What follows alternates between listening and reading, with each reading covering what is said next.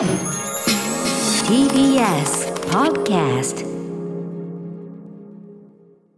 12月14日水曜日時刻は午後8時を過ぎました。TBS ラジオ第6スタジオからお送りしています。アフターシックスジャンクション通称アトロク。水曜パートナー TBS アナウンサーの日々真央子です。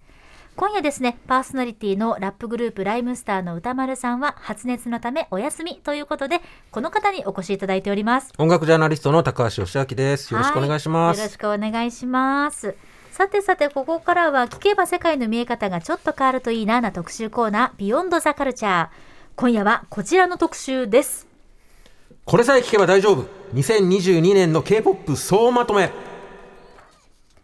アジア各国の良質な音楽を紹介する不定期企画アジアミュージックジャンクションシリーズ。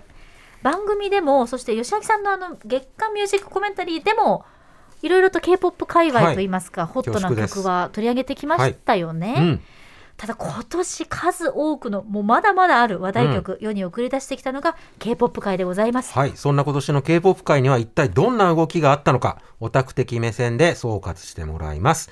えーゲストは昨年に続き、DJDJ キキさんと DJ のエイリカさんです。こんばんは。よろしくお願いします。よろしくお願いします。よろしくお願いしよますろしくお願いしますちょっと私個人的に意外だったんですけど吉明さんとは今日はあ初めてお二です。よろしくお人とも初めて願いいたします。よろしくお願いします。よろしくお願いしますでは簡単にお二人のご紹介から参りましょうエイリカさんはオタク文化の最先端を行く秋葉原の地下にある本格 DJ バー秋葉原もぐらなどで K-POP パーティートダトダとライアライアを DJ DJ キキさんと共同で主催されていますそして DJ DJ キキさんです。K-POP オタクでたまに DJ。K-POP DJ パーティーをエイリカさんと共同で開催されているほか、アトロクでも好きなグループが新曲を出すたびに K-POP DJ を披露してくださっています。はい。まあ、ということで早速なんですけれども、あの、最近韓国への渡航も以前に比べればしやすくなってきたというところで、まあ何か変化はございますか？そうですね、はい私あの先々週かな？11月の末にあの韓国行ってきます。ソウルに行ってきまして、はい。でえっと、それがあの P1 ハーモニーっていうグループの、えっと、カムバックショーケースで行ってきたんですけど、はい。もうちょうど本当に寒くなったタイミングで、ええ。もう毎日最高気温がマイナス5度とかで。マイナス最5度うわ寒いですもうめね。ちゃくちゃ寒くて、ええ。もう普通に風邪をひきました。そりゃ体調崩しますよ。でソウルですマイナス5度あそうです。か、はうはい。わはい、でまあそういう感じでカムバックショーケースとか、まあ、徐々にコンサートだったりとかが、はい。まあ、復活してきて、ええ。海外からも来られるようになって、うんうんうん。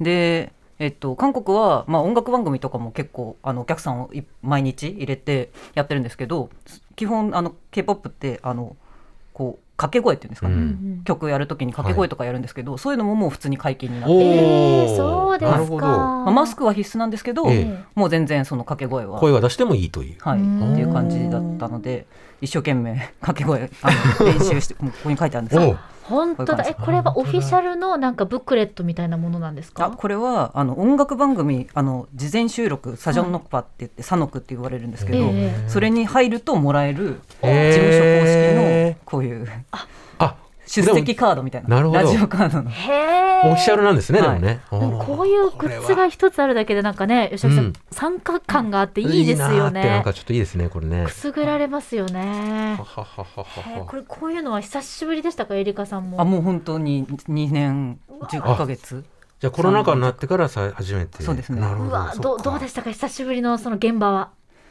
いやなんか久しぶりすぎて、まあ、その事前収録っええ。て大体朝早かったりとか、はい。その寒い中にでこうあの外に何時間も並ばさせられたりとかするんですよ。でなんかそれを久しぶりに思い出して韓国行くとなんか私観光っていうよりはなんか修行みたいな。だからなんかそうです行ねっ。て、まあ、そのテレビ局がいっぱいある、うん。あのデジタルメディアシティっていう場所があるんですけど、はい。まあ、そこに来たらなんかちょっとすごい憂鬱な気持ちになっちゃって。行くぞみたいな、行かねばみたいな。夜中の3時とかにね。はい、えー、そえそんな時間なんですか？もういろいろ、まあ、毎日毎日あるんで結局その毎日の事前収録をこなすには夜中から始めないと済まないかな。りハードに傍観していかないとあもうし本当んどいですね。しかもその日私ちょうど朝ろその日は6時半。はい。のあの集合で、ええ。外に2時間半並んでその日は雪降ってて、えもう本当外に修行。2時間半はい。ってことは、え8時半ぐらいまでずっあそうですそうです。で9時過ぎぐらいからようやくテレビ局なんか入れてで中に入れててくれたりしないんですね。あ全然。なんかそれなんか欲しいですよね お金。ね本当ね。ごめんなさいこんなこと言っちゃいけないけど。それぐらいなんかバイト代をもらいたいぐらい。まあまあまあねハードですハードねわでももうそれもようやくまあ解禁というか、うんそうね。やっと戻ってきたっていう景色なわけですよはね、うん。どうですか？コロナ前と後だとファンの皆さんの様子も何か変わりました？どうですかね。なんか日本は結構やっぱコンサートすごいやっぱり大きい会場はでい k p o p のアーティストがやるようになって、うん。で客層がやっぱちょっと変わった感変わりましたね。ええ本当ですか？やっぱコロナ禍で新しくファンになった方が大勢いらっしゃってるというおお、なので、えなんて言ったらいいんですかね。多分現場慣れしてないというかああのーなんていうんですかね。うちわとか、ええ。ーはいルール的には暗黙の了解的にこう胸元まではいはい。頭の上には出さないみたいな。後ろの方にね、迷惑かからないように。ガンガンウェアがいる人とか。ああ多分初めてなのなかなみたいな。なるほど。意外といたりして。はははそうかそうか、はい、多分ルール的なものまだ浸透してない。そうかそうか。まあこれからきっと分かってくると思うんですけど、うんうんまあ、ようやくね現場感を皆さん取り戻してる中ですからね。そうかそうか。これあの台本にハリセンの音がでかすぎてちょっとうるさい問題って。これですか？そうなんです。これコロナ禍のマジで功罪ですよね。そうなんです本当にうるさいんです。えこういうなんか公式で配られるんです、はい。あのコンサートに入ると。今ええ。お手元に持ってきていただいて、プラスチック製薄いものですね、あのなんて言ったらいいんですかね。あのクリアファイル。クリアファイルにクリアファイル。もう半分に折ったような感じそうですね。いわゆるこう蛇腹のハリセンとちょっと違いますそうです。で中に入ってて横にこうやって振るとめちゃくちゃうるさいんですよ。あ本当だ。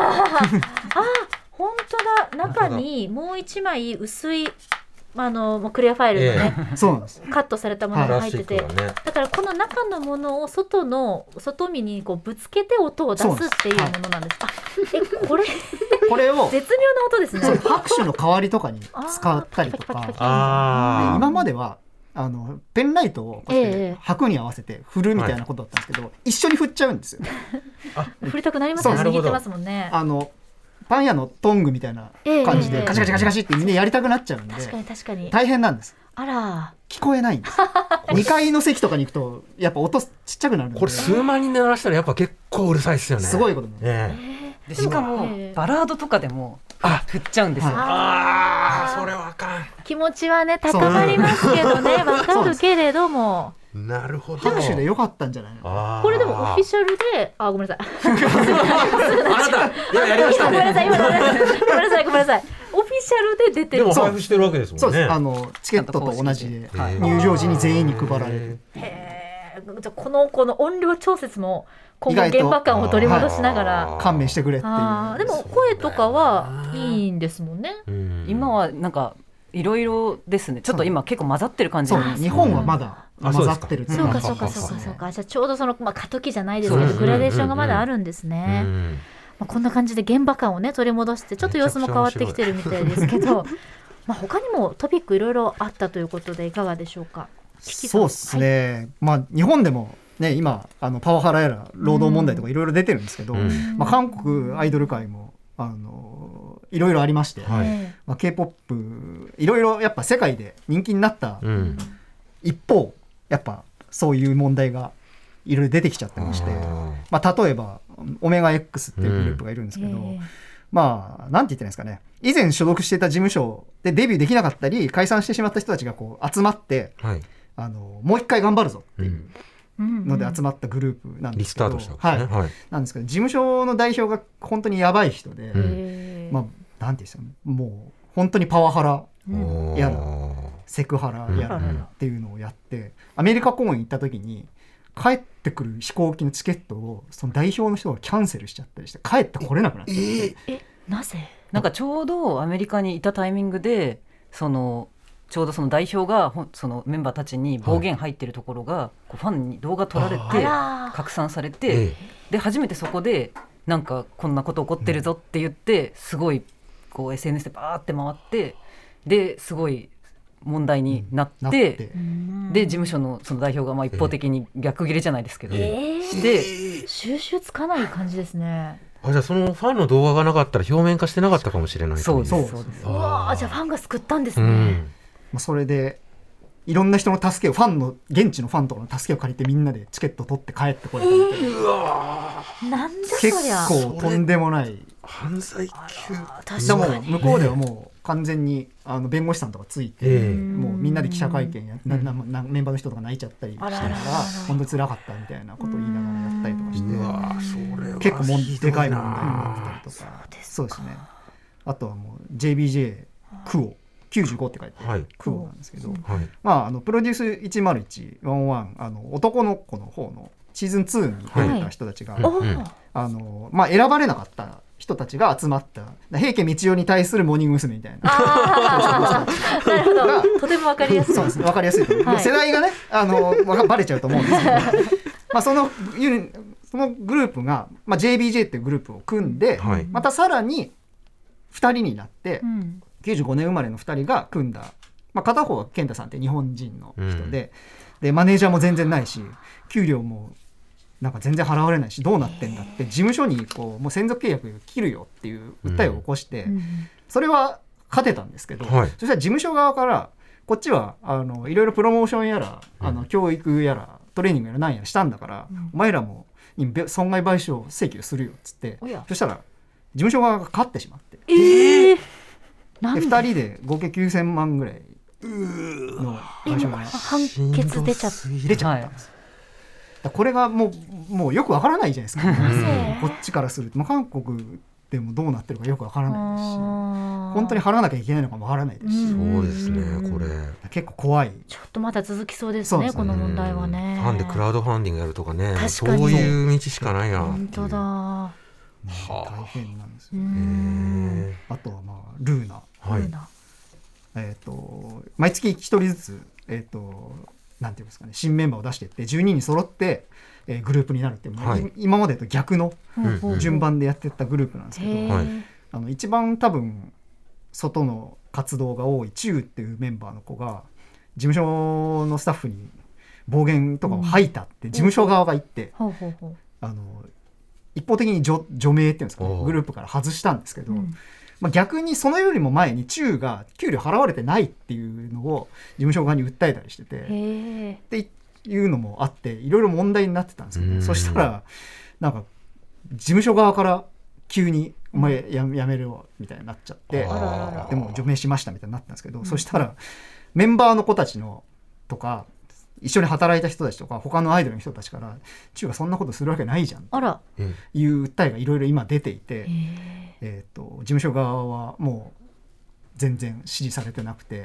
しかも来年カムバックすると、ルーナが。1月3日だったかな、うすぐですね。そうでもうみんなその告知のつあの SNS とかにリプライでもボイコットするからなとかって各国の言葉で書かれてたりとかして、え結構これはようやるなっていう事務所側もようやるわっていう。すごいっすね。なんか何のための事務所なのか分かんなくなってきましたね。確かに。結構やっぱ体質としてやっぱ芸能古いってういうんのはあるんだと思うんですけど、うん。恐ろしい。こういう事態って今年特に顕著だったんですか、今までもあったんですか？今までもあったはあったけど、はい。今年特にしその脱退とか解散とかもすごい多かったので、うんなんか今までは逆にこう我慢してうん。無理やりそずっとこうええ。契約が終わるまはい。でどうにかこう精神だったりとか体壊してまで続けてたのがうん。逆にこう途中でうん。こう解散とかその脱退したりとかでこう人生がこうやり直せるっていうか、はい。他のことできるんだったら、まあ、逆にありなのかなっていうのはちょっとうん。思ったりとかはしましたうね。んここワまでねークライフバランス的な。確かにね。ここまで K-POP がこう世界中にね、もう本当に確立されればされるほど、こういった面もしっかりやってほしいっていうね。本当にそこは。ねえ、うん。K-POP の存続に関わるじゃないですか。こう一つ一つの大きなトピックっていうのはね。うん。ちょっと引き続き注目、はい。心配っていうところですけれども。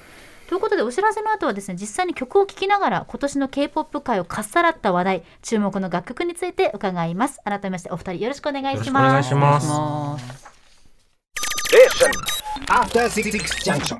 時刻は8時16分。TBS ラジオキーステーションに生放送でお送りしています。アフターシックスジャンクションさあ今夜はこれさえ聞けば大丈夫。2022年の K-POP 総まとめお送りしています。ゲストは引き続き DJ DJ キキさんそして DJ のエイリカさんです。今夜もよろしくお願いします。よろしくお願いします。今日紹介します。曲は放送後にまとめて番組公式ツイッターにアップいたしますので合わせてそちらもご覧ください。はい。じゃあ早速本題入ってみましょうかね。はい。まあざっくり今年の K-POP 音楽的傾向ありますでしょうか？そうですね、まあ去年は、まあ、あえて言うならこうやっぱ、あの BTS の,、はい。あのダイナマイト以降というか、はい。まあ、ディスコファンクみたいなのが結構いろんなグループを出したと思うんですけど、はい。まあ、今年は強いて言うなら、まあ、オルタナロック調というかロックな楽曲にチャレンジしたグループとか、うん。まあ、ソロのアーティストが多かったような1年だったと思いますね。はいうーん。はこれはなんでかというか何か源泉があったりするんですか？そうですね。まあ多分世界的な流行りもあるとは思うんですけど、うん。うん。うんまあ2021年ぐらいから、まあ、BTS の事務所の HYBE とかが、まあ、そういう曲を出したりっていうのはやっぱチャレンジをうん。してきてはいて、うんうんまあ、それがやっぱいろんなグループも気づき出してやってみるかっていうのになって、うんまあ、今かかってるあの Billlie のうん「 RING ma Bell」とかも結構完全にロックな、スタジアムロックとかそういうイメージの曲になってると思いますね。アイドルの TOMBOY とかも。あそうですね。トムボーイとかも。ポップパンクっぽい感じでしたね、もう本当にこうあっという間に、うん。さっきのドラマ特集じゃないんですけど、うん。あっ間に新しいこうグループと注目の楽曲がもうどんどんどんどん出てくるじゃないですか。ですよね。今年もやっぱり新しいグループとかそういった動きは激しかったですか？そうですね。もうめちゃくちゃ新グループが 出てしまって。もう追っかけるのが大変ですね。もう、うん。はあ。ちょっと今日なんとか年内に取り戻さないと思いますので取り返さない。とねはい、うん一つ目の話題に参りましょう、ではエリカさんお願いします K-POP の勢力図が大きく変わった。 HYBE 帝国の逆襲。来ました。 HYBE 帝国。帝国になりました、まず HYBE というのは一体何かというところからぜひ教えてください。はい。先ほどあのちょっと危機もあの触れましたけれども、まあ、B- BTS バンタンの所属する HYBE という HYBE エンターテインメントという事務所のことで、はい。まあ、昔はビッグヒットエンターテインメント、うんうんうんうん。ビッヒーとかっていうふうに言ってたような事務所でして、でまあ、今今までは結構韓国のその芸能事務所って言えば三大事務所で、はい。まあ、SM エンターテインメントと、ん。JIP エンターテインメントと YG エンターテインメントの3うん。つみたいな感じだったんですけど今はもうそこにそのあの HYBE がこう入って4大事務所みたいな感じにもなってますね。それまでは正直 HYBE はそんなに大きくはなかった。そうですね。結局まあビビッグヒットだった時はバン BTS が所属してる事務所っていう感じだったので、えでもう今は正直もう4代とは言いつつも規模だともう、まあ、多分一番、うん、飛び抜けて、あそうですか。えもうギュンってじゃあ。そうですね。いろんな事務所を買収して すだから Google みたいな感じなんですよ、どんどんでかくなってるソースミュージックとかもうねいろいろね。ほどは。あどんどんどんどんじゃあもう。拡大していろんなアイドルがハイブ所属になっていってちょっとハウルの動く城じゃないけども、どんどんどんどん。へえそうなんです。よ新人グループも3組はい。なんですね、そうですね。あの今年だけで。え新人グループがハイブから3組、はい。そんなこと今までの事務所でなかありえなかったんですスタッフィングえだって一つのグループ出すのだってお金も時間もかかりますよね、もう本当にね。しかもそれがことごとく当たったというそうですね。ところですね。すごい。はい。本当に BTS がどれだけ稼いできてるのか。よくわかる。はあ、具体的にグループ名を教えていただけますか？はい。えっとまああの今裏でかかっている、はい。あのあの宮脇咲良さんはい。が、あの所属しているルセファ、ルセラフィムという元グループ。そうですね。AKB48、はい。アイズワンというグループにも所属していた、うん。はい。はいとあとはまあちょこちょこあのお話出されてると思うんですけどもニュージーンズ、はい。はいニュージーンズもハイブ、はい、はい。そうですね。ハイブの参加の、そうですね、アドアドアっていうレーベルはい、に所属している形ですね。うんうんで、まあ、ルセラフィムも、えっと、ソースミュージックっていうレーベルっていうんですかね、ハイブ参加のレーベルにうん。所属しているっていう形はい。ですね。で宮宮の宮脇さんがそのハイブ参加に入るやもみたいな時点で結構なニュースになってましたよねそれだけやっぱり大きいうん。存在ってことですようんね。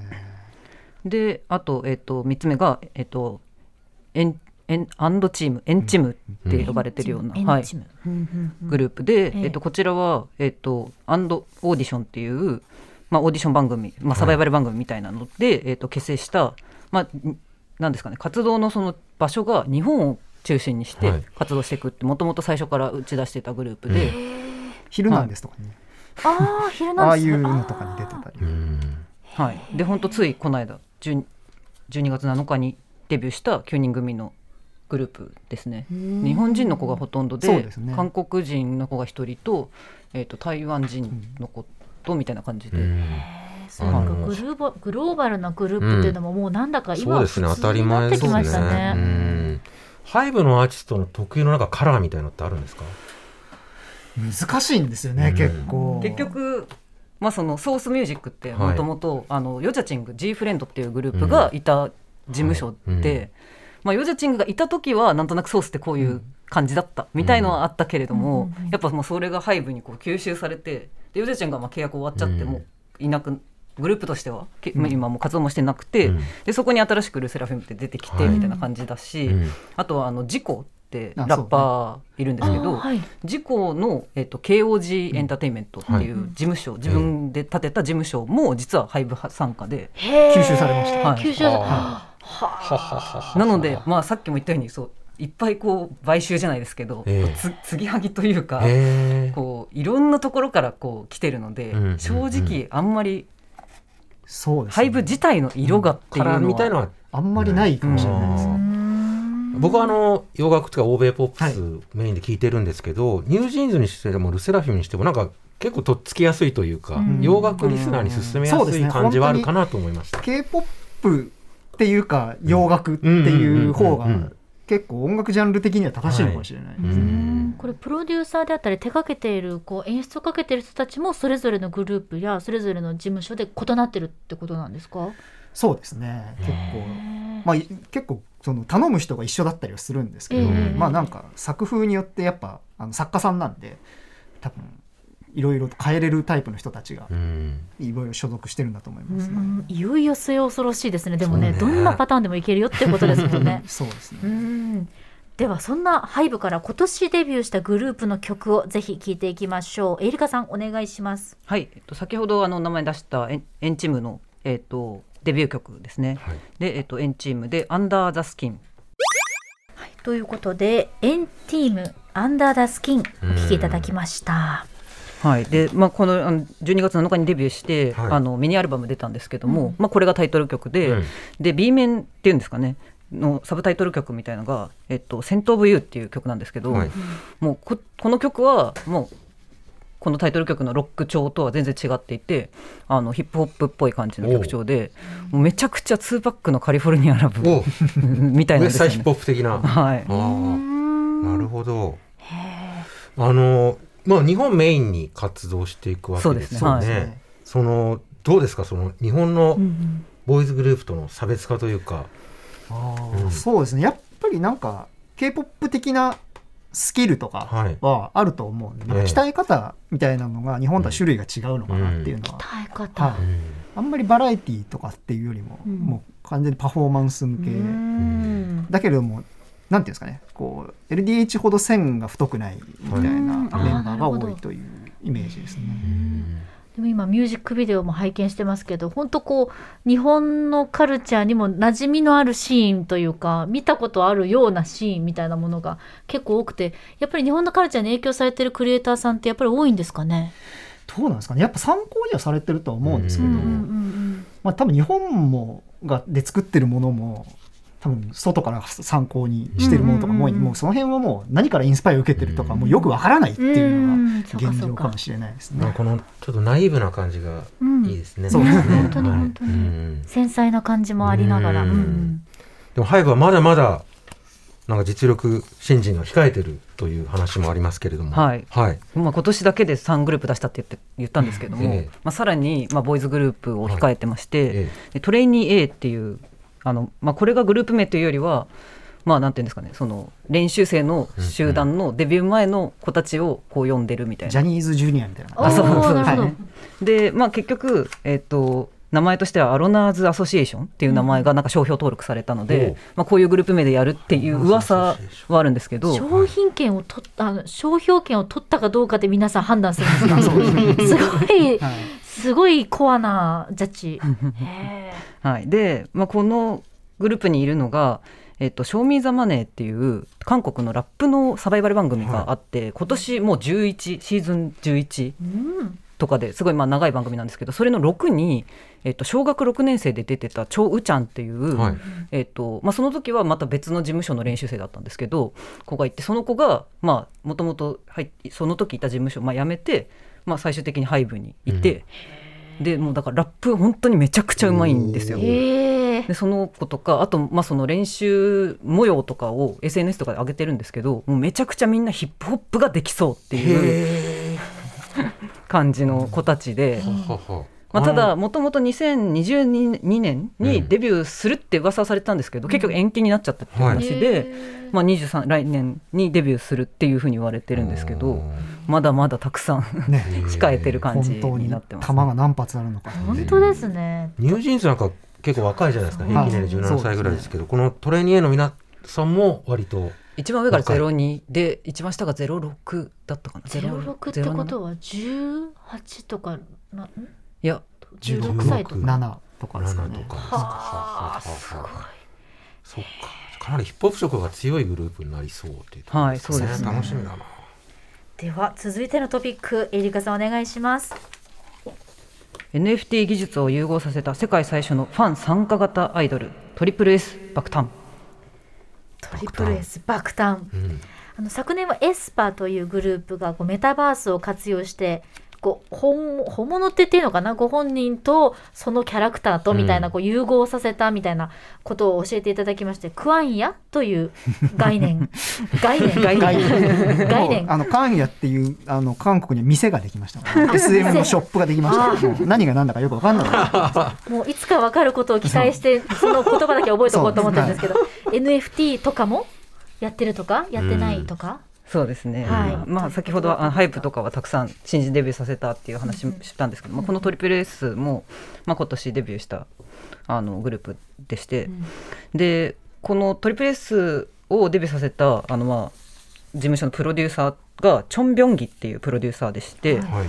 であのさっきルーナの話したと思うんですけど、うん。そのルーナを最初のデビューの時に、まあ、あの手がけたのがこのチョン・ビョンギっていう人で。えもともとあの TWICE とか 2PM とかを抱えてるあの JYP エンターテインメントのプロデューサーを一番最初はしてたんですけど、であとあの日本のあの 2PM があのこうなんていうんですかね露出する時のこの野獣みたいなはい。ののプロデュース。を野獣系アイドルって言ってましたね。ですよね。それをプロデュースしたのがこのチョン・ビョンギ。おー実力派ですね。そうですね。コンセプトをめっちゃ考える人みたいうな、ん。でまあ今はもうほとんど全然その一個の事務所に所属したお抱えのっていうよりは、まあ、いろんなグループに対してこう毎回毎回こうプロデュースするっていう形をとってて、まあ、オンリーワンワウっていうグループだったりとか、まあ、ルーナもそうですし、うん。まあ、いろんなグループをプロデュースしてたんですけどもついに、まあ、このチョン・ビョンギが自分でこのスタートアップを設立しましてえー。モデハウスっていう。はい。で、まあ、このトリプル S っていうグループをデビューさせたっていう感じですね。じゃあもう本当にこう誰かをじゃなくても自分で1からいやもはや0からっていうグループなんですか？多分そうですね。そうんのビョンギからすると初って感じなんだと思いますけどね。でそこで何をするかですよね。うん。でもなんかわけわかんないんですけど まあその NFT 技術を融合させた世界最初のファン参加型アイドルっていうふうに、まあ、自分たちでは歌っていて もうこのこのわかわけわかんないもうです自分たちでもう 喋ってるんですけど何を言ってるかよくわかんないえクラウドファンディングとかっていうこと？何なんですかね。で NFT 技術を使って何をするのかもよくわからないですよねまあ今までもそのデジタルトレカをこう NFT 化してはい。誰がどういうのを持ってるかみたいなのにしたりっていうのは他の事務所もやったりしたんですけど。なんか今回はその活動の仕方もそういう感じにしていくぞっていうことなんだと思うんですけど何が何なのかはよくわからない。今嘘の兵を言いました。何も分かってない兵を言いました。ごめんなさい。ははは曲聞きましょうか。そうですはい。ねちょっと分かったような分かんないの。はい。はい、では、えっと、トリプル SAAA でジェネレーション。トリプル S のジェネレーションをお聞きいただいております。うん。吉吉崎さんいかがですか？いやもう大好きですね。よく聞いてます。あの結構ニュージーンズと比較されることが多いと思うんですけど、そうですねそういうなんですかね、Y2K 的な的な。サウンドとか、はい。90年代 R&B みたいなのも結構流行の兆しがあるんですか？そうです。ねもう Y2K はもう流行りすぎちゃってよくわからないんん。ですけど、まあ、ビデオの質感が似てたっていうのが結構そこで言われてることだと思うんですけど、まあ、あくまで質感なのでなるほど。パクリかどうかっていう感じでは全然ないとうんうんうん思うんですけど、うんうん。これから今10人から増えるそうですね、うん。はい。えっと、最終的に24人になるって言われててまだただ公開されてるのは10人でそもそも練習生として何人いるかもよく分かんなくて で今まあこう曲そのジェネレーション出ましたけど、同時並行でもうあのオーディションを、まあ、世界各国でやって並行して人を集めてるっていう状態になってますね。じゃあ、いろんなこうなんですかね派生グループというかグループ内プロジェクトみたいなのがボンボン作られていあそうですね。くような形になる。今回のこのジェネレーションこのトリプル SAAA ってさっき言ったんですけど、はいそのサブユニット的なえもので、この Acid Angel from Asia。おなるほど。だから多分このトリプル S の後にまた違ういろいろがつくユニットが多分いっぱい、あれ NCT さんもそういうスタイル。そうですね。そうですね。そうですね。はい。でしたよね。うんルーナもそうだったんですね。グループ内ユニットみたいな。でもなんか本当なんかこうグループっていう概念から出てなんかうんと会社を組織していくみたいな 部署みたいな感じですねグループ名がね。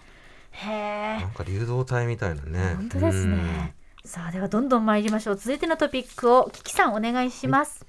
レジェンド女性グループもカムバック。今年はとにかく女性グループが熱かった帰ってきてくれましたね。日比さんの顔がパッと明るくなりました。帰ってきてくれましたよ。私たちの青春が少女時代。そしてカラもそうですね、びっくりしましたね。はい。デビュー15周年というところで、まあ、寿命が短いと言われるところでもはい。帰ってきた。そうですね、はい、い、やーすごいですね。こうどっちのグループも結構もう所属事務所がメンバーごとによってもうバラバラになっちゃったりしてたんですけどそれでも新曲が出たっていう、まあ、それが結構僕としてはかなりびっくりして多分前例が今までそんななかったはずなんですよね。やっぱそれは結構偉大なことをしてくれたっていうレジェンドですね。メンバーの皆さんの気持ちがまたここにこうギュッてなったこといがやそうなんですよ。すごいな姉さんたちっていうか、少女時代とかだからあの韓国で SM タウンっていうあのフェスみたいなのをやった時に、メンバーのねヒョウさんとかね、うん。泣いちゃったりして感動して。あずっとが人ソロで頑張ったりしてたうん人なので、そうかだからもうだから本人たち的にもそういう思いがあったんだなっていう、うんあーかっこいいっすよねやっぱりうんね。という中でこれは本当しょ私たちのこうちょうど平成の人たち令和の前ぐらいだからちょうど少女時代聞いてたのが高校生ぐらいの人たちとしては、からの 新曲を見て泣くっていう現象が起きてて やばいみたいな。本当に。本当によくぞここまでっていう気持ちで迎えたんですけれども、キキさんこれ良かったですか、めちゃくちゃ良かったですうん。ね良かったのでぜひ聴いていただきたいとありがとうございます。思っておりますそれでは、えー、とカラーで「フェンアイムーブ。からで When I Move お聞きいただきました。ちょっとここは喋りすぎちゃうんで次に行きます。キキさんお願いします、まだまだ人気なサバイバル番組から生まれたヒット曲たち。本当にサバイバルオーディション番組もなんか最初はねなんだこれと思って見てましたけどもどんどん新しいものが出ているということで、2022年いかがでしたでしょうか、そうですね。まだ健在で、うんまあさっきのハイブの所属の、えー、とエンハイプンとか、うん。エンチームとかもサバイバル番組出身ですし、うん。まあ最近はアイドルだけじゃなくて、まあ、ダンサーのサバイバル番組とかまあラッパーのねばサバイバル番組今まであったんですけど、はい。まあ、ダンサーしだけのうん。番組、ストリートマンファイターっていうのがありまして、うん。それとウーマンファイターっていうのもあったんですけど、まあ、韓国最高ダンスクルーの座をかけたダンサーたちによるダンスサバイバル番組へで、まあ、審査員がでもアイドルでなんでアイドルがプロダンサーの踊りを評価してるツッコミとかもあったりはしたんですけど。審査員の皆さんのねなんか選び方がなんかなんかねそこはミーハーなんだとか。まあ、それとはまた別にラップの方で「えー賞味ざまで賞味どう」っていうのが、うん。えーまあプロアマチュア。もう全然関係なくみんな普通に受かったり落とされたりするっていう、えー番組やになって今シーズン11ですね。うーん。そして話題になってる曲もあるということで。はいそうですね。であのさっきの方のストリートマンファイターのミッション曲で「えっと、接品」っていうあの接品。はい。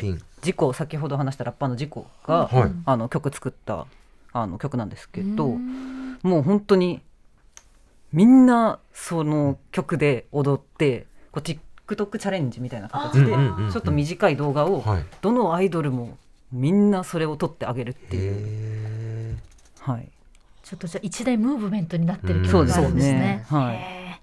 では早速一曲お願いします。はい、と事故で接品はい、セッピンという曲を聴いていただきましたが、これはどういうこうシステムというか流れでリリースされてるんでしょまあ、そうですね、えっと、番組内で、えっと、課題曲、はい。ダンサーの人が踊る曲を、えっと、新曲をいろんな人にアイドルとか、えっと、プロデューサーに作ってもらって、っていうので出された曲なんですけど、うん。それが放送後にそのままあちゃんとリリースをされるっていうのが新曲として。はい、新曲として、うんうん。えっと番組のコンピみたいなので、えっとボリュームいくつとかっていうのが後ろについて、えっとどんどんリリースされていく中での一曲が流行ったって感じですね。それは結構確実にヒットしますよね。そうですね。そうん。まあはい、特にこのさっき言った「賞味ザマネー」とかは、本当に毎週毎週あの金曜日の夜にやってるんですけど、で土曜日のお昼12時にリリースされるんですよ。で出るともう本当にずっとチャートの上上位の方にその曲がいるっていう状態になりますね毎回。なんかそのリアルタイム感もなんかこう、より活性化させますよね流行をね。はははじゃあこの曲のクオリティも結構大事ですね。そうですよ、うん。なるほどな。さあ続いてのトピックいきましょう。エリカさんお願いします。はい。再スタートを切って人気爆発デビュー4年目にして音楽番組で1位を獲得した DKZ ほう。もう。デビュー。デビュー4年目。何があったんでしょう？はい、えっとですね、もう実はこのあの DKG ってドンキッズっていう名前はい。でもともとデビューして活動してたんですけど、はい。メンバーのジェちゃんくんがえっと BL ドラマの「セマンティックエラー」っていはい。うドラマに出演して、もうそれがもう大爆発。もう大ヒットしまして。へセマンティックエラー。はいうなんか大学で、まあ、先輩と後輩で、はいみたいな感じのそういうキャンパスライフ。的なものをこう描くドラマなんですけどもう本当にすごい売れ方をしました、えードラマが。はい知らなかった。知らなかったなそうなんだ。そうなんですよ。でさらにこのグループとしても、まあ、再スタートといいますかはいそうですね、まあ新しく、まあ、脱退したそのタイミングで脱退したメンバーもあと新規加入したメンバーもいたんですけど、ん。まあ、名前そのドンキッズだった名前を DKZ っていう名前に変えて、えでまあ新規一点みたいな形ではい。はい、じゃあも一人の活躍でそうですね。一気に、はい作ったという。はい。もともとどういうこう持ち味のグループだったんですか？まあ、今かかってる曲がええ。ドンキッズ時代の曲なんですけど、はい。まあ、結構楽しげな、ううんうんん。うん。あんまりこうなんていうんですかね。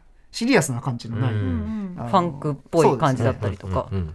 ディスコっぽい感じだったりとか、完全にゴーストパスバスターズの曲をサンプリングしてたりとか、えー。そういう感じだったりしてたんですけど。なるほど楽しそう。はい。うんうんうんじゃあまあそれがどんな風に、まあ、生まれ変わったといいますか、再スタートを切ったのか DKZ から一曲ですね、はお願いします、はい、で DKG でキューピッドお聞きいただいているのは DKZ でキューピッドですこれ以前 DJDJ キキさんにご紹介いただいて、私ももうあのミュージックあのライブラリーですか、はいマイリストに入れてあったんですけども、前は多分その本当に売れたタイミングで、うんうん。CD の売り上げがあの何百倍になりました。みたいなことを言ったタイミングのうん。多分ご紹介をしたと思うんですけど、はいはい。もう今売れてうん。すさらごいに売れて。ですねねこのジェチェン君がもう賞をかっさらいまくってるという。そうですね、はい俳優俳優の。部門とかで、うん授賞式とかではあ。もめっちゃ賞を取っててでも韓国での仕事がもう全然途切れなくて、日本にはちょっと全然来られない。ついこの間、ま、ママだっけ？AA かなんかでその、まあ、授賞式があっええ。てようやく来たかなぐらいの感じで、ははははすごいですね。じゃあまだまだ勢いは止まらなさそうですね。さあそして時間がかなり限られてはいるんですが駆け足でもう一曲うん。教えていただきたいんですが、いかがでしょうか？かさん？キキさん？はい、はい。えっと、そしたらちょっとですね聞いてほしいただきたい曲が1曲ありまして、はい。はい、AB6 で「シュガーコート」はい、AB6 のシュガーコート。はい。おおこれはたまらんっすね。かっこいい。はい、まあ ジャスティン・ティンバーレイそうでクす完全にジャスティンティンバーレイク。と組んでた頃のジャスティン・ティンバーレイク。はい。そうですみたい。な感じでいやーいいなこれ。なんか確かにあのあの曲変わってるで話したんですけどガールグループでそういう、まあ、Y2K とか90年代の R&B を歌う人人たちはいたんだけど、うん。男性ではあんまりいなかったっていうところですね。はいうん。突然ポンと出てきたので、ええ。もう聞いて私はもううわジャスティンだって。めちゃくちゃすごいツイートしましたね。